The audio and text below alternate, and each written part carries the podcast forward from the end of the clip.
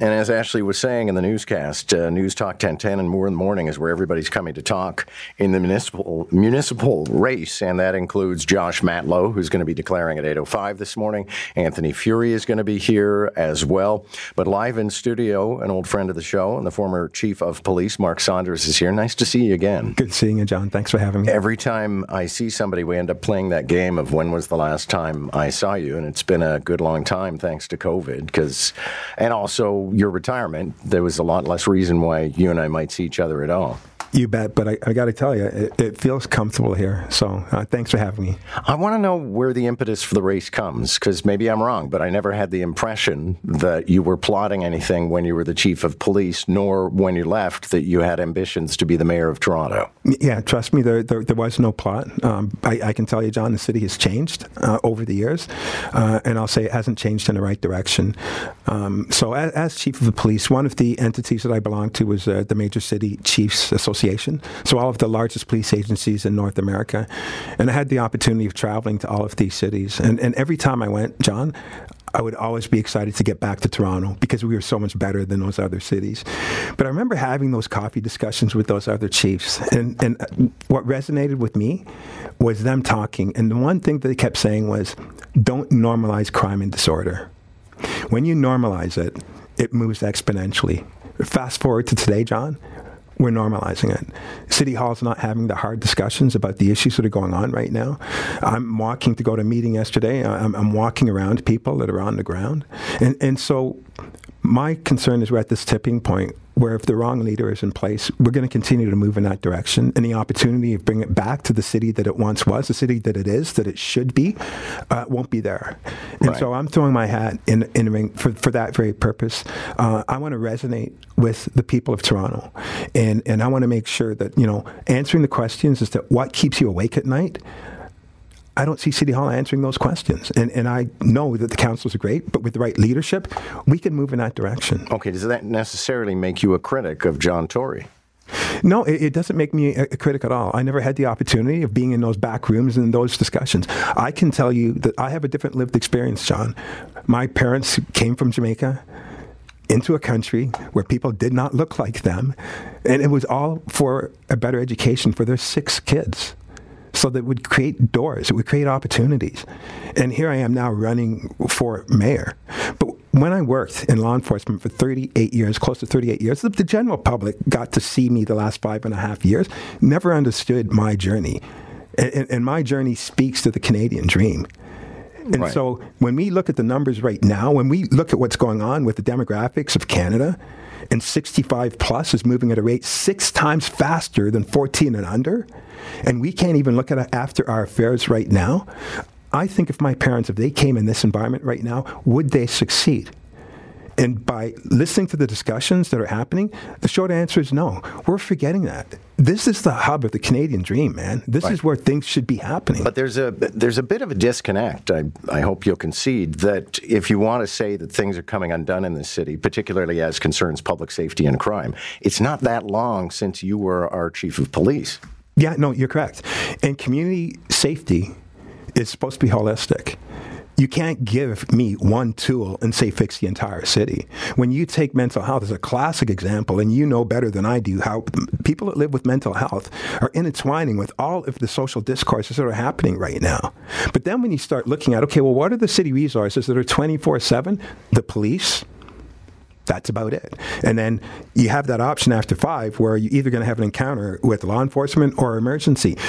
And I'm saying we have to get this right. And it's not throwing more money into the same machine and expecting different outcomes. It's reevaluating where are you putting the resource, okay. especially now when the taxpayers' dollars is so critical.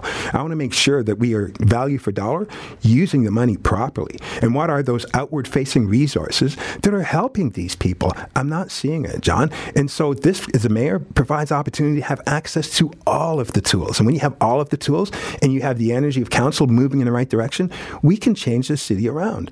We're not at the point where all is lost It can be done properly, but the right leadership needs to be in place to make that happen. There are some candidates who would advocate less money for police, or at the very least, the $50 million that was topped up in the last budget, they might take off the table. Where do you stand on the police budget, more or less? I stand on the, we have to address community safety.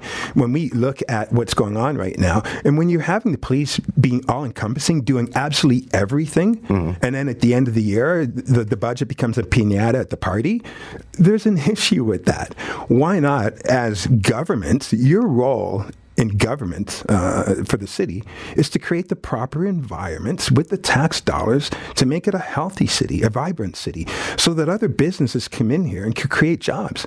It, it should be you come into the city, you work hard, you, you, you get a place to live, you then have a family, and then you either open a business or do other things. But, but right now, the focus right now is not being addressed properly. And, and I come in with that newcomer lens, and, and I want to make sure that we get it right, not with just the newcomers but the people that are living up in, in the areas that are in need of help. I've spoken on this over and over again. Their voices are silent. That's what the problem is. That's part of the apathy. I want to make sure that I hear their voices. Okay. It's not a matter of listening to the loudest voice. You have to listen to all, but you have to prioritize. Are you on the page with um, the sentiment that a lot of people have that there is actually something kind of broken about this city right now, from oh. homeless encampments to overflowing garbage bins to the fact that I practically have to run from the garage to the front door at four o'clock in the morning because the city's full of, of people who could do me harm. This is where our city is right now. And I'm not hearing the discussions at City Hall speaking pointedly towards that. If we don't have a, a, safe city, we don't have a healthy city. If we don't have a healthy city, we don't have a vibrant city. And then we're bringing in newcomers at 300,000 in the GTA every single year. Should we put going, the brakes on that? Our economy has to keep moving. Toronto is representative of 20% of the GDP.